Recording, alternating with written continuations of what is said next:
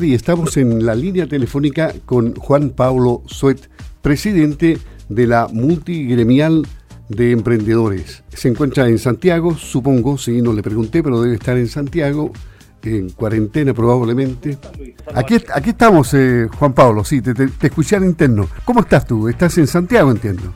Estoy, no, estoy, fui a Santiago, estoy, como te comentaba, yo tengo varios emprendimientos acá en la ciudad de Osorno, tenemos, tenemos una planta de alimentos en el sector de Vistil, tenemos una, una distribuidora de alimentos congelados y en Barro Barana que se llama Aima Congelado, más un restaurante en Osorno, así que por temas de por temas de salvoconducto puedo, puedo estar yendo y viniendo por trabajo, porque hay que obviamente estar ahí negociando los créditos FOGAP y todas las cosas. Eh, más que dirigente gremial somos emprendedores también, así que conocemos de cerca lo que lo que vivimos los emprendedores.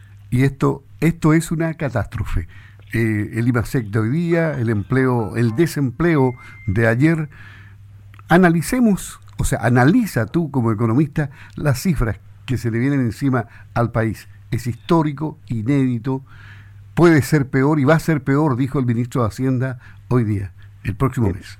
Bueno, independiente que muchos esperaban incluso cifras peores, eh, eso no quita de que esto es una real pesadilla, principalmente para las micro, pequeñas y medianas empresas. Ayer conocíamos la, la cifra de desempleo, 11,2%, que no se condice con, con, con, la realidad que está viviendo el país. Esa cifra esconde de que hay más de eh, 800.000 personas que han salido de la fuerza de trabajo, principalmente mujeres, que ya no están buscando trabajo porque la cosa está muy mala, porque, porque no tienen la flexibilidad que tenían antes para trabajar, por lo tanto esa cifra esconde eso y eh, muestra que se han destruido más de un millón y medio de puestos de trabajo, lo que es una cifra eh, brutal. Y hoy día, si sumamos a eso la gente que está acogida a la ley de protección al empleo, que son casi 700.000 personas, y donde ya eh, se sabe por distintas estadísticas que más de la mitad de ellos no van a volver a ser recontratados por, la, por las mismas empresas, porque, porque nadie sabe hasta dónde va a llegar esta crisis, estamos hablando que en Chile tenemos una tasa de desempleo real, digo yo, sobre el 18% y en los próximos meses seguro va a pasar el 20%. Y eso sí que no se veía hace muchas décadas en el país y, y, eso también genera un desafío enorme de cómo, se, de cómo vamos a salir adelante. Si a eso tú le sumas los datos que conocimos hoy día, el IMASEC, eh, con una caída con una caída eh, sobre el 15%, se espera incluso el 20%, y, y, y, donde más encima vemos eh, que el IMASEC no minero, o sea, sabemos que la minería es una de las locomotoras que tiene el país, pero el IMASEC no minero cae eh, un 17%, eh, yo, le, yo te llevo eso a cifras más regionales y microeconómicas en el mundo de las pymes. Estamos hablando que la caída en la actividad económica en el mundo pyme ha llegado o está sobre, sobre el 30%. Realmente nuestras estimaciones son que el IMASEC pyme dobla al menos eh, eh, cuando es negativo al, al, IMASEC del país y obviamente también es menor cuando el, el, el, el IMASEC es positivo. Dicho esto, Luis, eh, la verdad es que el panorama es desolador y, lo peor de todo es que efectivamente las autoridades dicen que lo peor está por venir. Y, si uno se proyecta en el mediano plazo, lo que nos va a costar como país salir adelante de estas cifras, lo que nos va a costar como país volver a generar dos millones de puestos de trabajo. Dos millones de puestos de trabajo significan al menos 100.000 o 150.000 empresas que se van a tener que crear en el futuro para poder eh, generar esos puestos de trabajo. Eh, definitivamente el desafío que tenemos por delante como país es enorme y, y es un desafío en todo sentido, político, eh, gremial, empresarial, ciudadano, y ojalá esto nos sirva por lo menos para subirnos al mismo bote y empezar a remar juntos una vez por todas, porque si empezamos a remar cada uno por su lado, esta crisis puede durar décadas. Lo del Banco Estado siempre preocupa. Ahora con Sichel a la cabeza, ¿ya se nota algo que ha cambiado? Muchísimo. De hecho, se han doblado la cantidad de créditos aprobados desde la llegada de Sichel. Eh, se aceleró mucho la, la, la, el análisis de los créditos. Muchos de los créditos, de para pa, explicarlo de simple, muchos de los créditos de la gente que no tenía cuenta corriente con el Banco Estado estaban absolutamente trancados. Eh, eso, eso, con la llegada de Sichel se empezaron a evaluar más rápidamente todo eso, todos esos créditos. Y también se está notando, eh, principalmente porque Sebastián Sichel está trabajando muy de la mano con los gremios PYME. Eh, de hecho, eh, estamos teniendo una reunión mensual con todas las multigremiales a lo largo del país. Eh, Carlos Busto, la multigremial de Osorno y la, las 18 multigremiales a lo largo de Chile, sus presidentes tienen una reunión mensual con el presidente han costado y estamos ya teniendo los primeros frutos. Por ejemplo, el reglamento del FOGAPE habla de que son seis meses de gracia Ya eh, con Sebastián Sichel estamos sacando productos especiales para industrias especiales. Por ejemplo, eh, la industria restaurante, hotelería y turismo. Eh, vamos a lograr de que Banco Estado les pueda dar crédito a muchos de ellos y que el crédito se empiece a pagar solamente en la medida de que el restaurante o el hotel empiecen a generar facturación. ¿Qué significa eso? Banco Estado está en línea con los impuestos internos y puede saber cuando el restaurante empieza a facturar nuevamente y ahí va a correr el periodo de gracia para que no paguen los intereses y va a apostar obviamente Banco Estado porque eh, no te no te exijan pagar los créditos antes si es que eh, no ha habido recuperación o tú no has podido volver a estar a, andar su negocio. Y así muchos detalles pequeños, te diría que Sebastián Sichel, la verdad es que fue un, fue un acierto para el, mundo de las pymes y para el mundo de los emprendedores, como, como gremios pymes estamos muy agradecidos.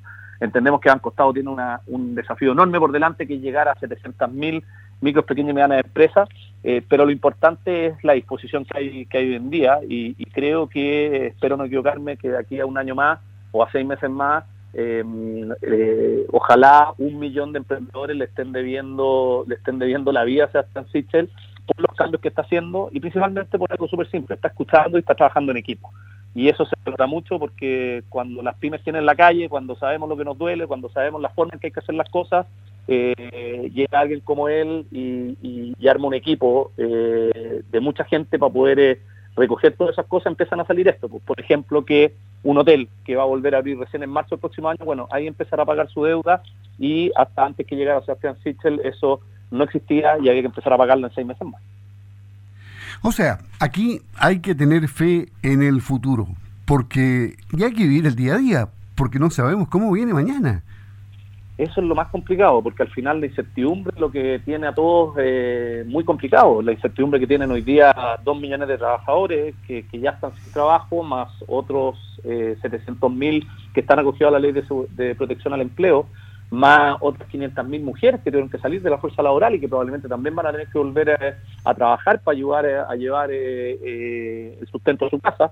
la incertidumbre es total. Y, y, para qué decir en el mundo de los emprendedores, pues, conversando con muchos de ellos, eh, yo siempre escucho, por ejemplo, decir, bueno, ¿qué saco con pedir un crédito focato hoy día si no sé si lo voy a poder pagar mañana? Si no sé si voy a poder volver a abrir mi restaurante o voy a poder eh, volver a abrir mi empresa de servicio que tenía o mi pequeña o mi pequeña empresa chica y, efectivamente esa incertidumbre hace que muchos también digan, bueno, hoy día voy a quebrar, voy a quebrar normal, quebrar endeudado es mucho peor.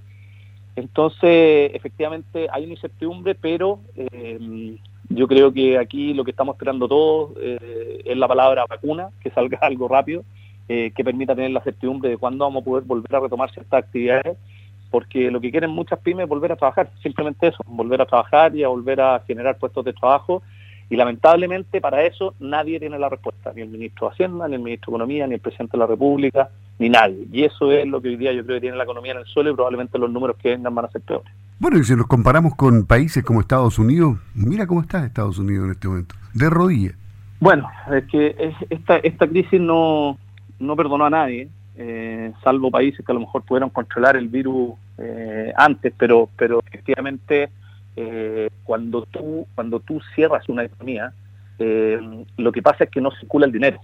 Cuando un restaurante cierra, eh, no vende, esa venta no genera sueldo, ese sueldo de ese trabajador no compra en el almacén de barrio, ese almacén de barrio no tiene con qué pagar el próximo trabajador y eh, definitivamente al final se tranca el proceso de circulación del dinero y, eso obviamente genera eh, que los países no crezcan, que se pierdan puestos de trabajo, que queden empresas y eso es lo que pasa, lo que ha pasado acá en Chile y lo que está pasando en todo el mundo. Y volver a echar a andar esta máquina es más complicado, porque cuando un emprendedor cierra su negocio, que aunque le, aunque le daba pega a tres personas, ese emprendedor cierra su negocio, lo perdió todo, recuperar esos, esos tres puestos de trabajo puede tomar dos, tres, cuatro y hasta cinco años. Y cuando tú estás hablando que son dos millones y que muchos de esos puestos de trabajo se perdieron en las micros, pequeñas empresas, estamos hablando de un esfuerzo enorme como país para poder volver a generar eso, esa, esa mm, volver a echar a andar la rueda de esta economía, volver a generar esos puestos de trabajo. Y eso es lamentablemente lo que todavía nadie tiene la bolita cristal para decir, bueno, cuándo vamos a poder retomar y de qué tamaño o de qué porte va a ser el problema que vamos a tener que resolver. y aquí hay, hay que hacer, me imagino, hay que ser solidario con el resto, porque mm, hay gente que definitivamente no se va a parar. Así es. no van a poder reemprender. Bueno, nosotros los datos que estamos estimando es que aquí al menos, hoy día existen, Luis, 2.057.000 emprendedores en Chile, según la, encuesta de empresas de menor tamaño del Ministerio de Economía. Es una encuesta que se viene haciendo hace años y hoy día 2.057.000 personas se declaran emprendedores. La mitad de ellos está formalizado, formalizado una micro, pequeña o mediana empresa. Otro millón son, son informales. Y hoy en día, efectivamente, nosotros estimamos que, al menos eh, van a terminar desapareciendo unas 150.000 empresas formales y unas 200.000 empresas informales o microemprendimientos informales. Eh, y eso obviamente eh, va a requerir de solidaridad, va a requerir de un esfuerzo del Estado enorme. cuando tú cargas con una mochila de 2, 2 millones y medio de personas que no van a tener un sustento laboral, es un desafío no menor. Cuando la gente pasa hambre, ahí va a tener que venir la, solidaridad, eh, vamos a tener que ponernos creativos, sobre todo desde, el Ministerio de Hacienda, de ver cómo eh, generamos condiciones para que todo el mundo se vuelque a generar empresas, a crear puestos de trabajo. Eh, esa es una conversación que todavía no se tiene, pero van a tener que venir subsidio a la contratación, el Estado va a tener que premiar a un emprendedor que contrata cuatro o cinco personas, probablemente complementándole un sueldo. Vamos a tener que, obviamente, generar estrategias para que valga la pena emprender, eh, porque la incertidumbre va a ser tal que la gente va a preferir eh, eh, no arriesgar todo lo que, lo poco que les queda para, para terminar perdiéndolo todo. Y finalmente, desde tu perspectiva, una mirada a la política, al mundo político, ¿han estado a la altura? Yo creo que no, y no han estado a la altura hoy, no han estado a la altura hace seis meses y no han estado a la altura los últimos, los últimos años. Eh, yo por ahí escribí una carta en los diarios que se llamaba eh, un plan de Estado, que era ojalá eh, un gran acuerdo político transversal, al menos el centro. Yo, yo sé que los extremos a lo mejor eh, no van a conversar nunca, pero, pero un plan de Estado donde todos se pongan de acuerdo por cómo sacamos este país adelante. Si vamos a seguir peleando por la pequeñez, por la cosa que pasa, eso lo único que va a generar es más incertidumbre. Eh, si vamos, si no vamos a poder discutir con altura de mira un nuevo proceso constituyente y esto va a terminar en más violencia cuando se termine la, la el tema sanitario, esta crisis no nos va a sacar nadie. O sea, acá nosotros también hay otra incertidumbre que no se llama COVID ni coronavirus, se llama eh, violencia, delincuencia, eh, que fue lo que vivimos a partir del 18 de octubre. Y si esa delincuencia no termina efectivamente mucha gente no va, no va a reabrir su, su empresa, no, va, no se va a atrever a generar puestos de trabajo. Eh, mucha gente probablemente eh, va a pasar dos o tres años eh, viviendo con los pocos ahorros que les quedan, los que tengan suerte de eso, o yendo a buscar un trabajo donde, donde exista.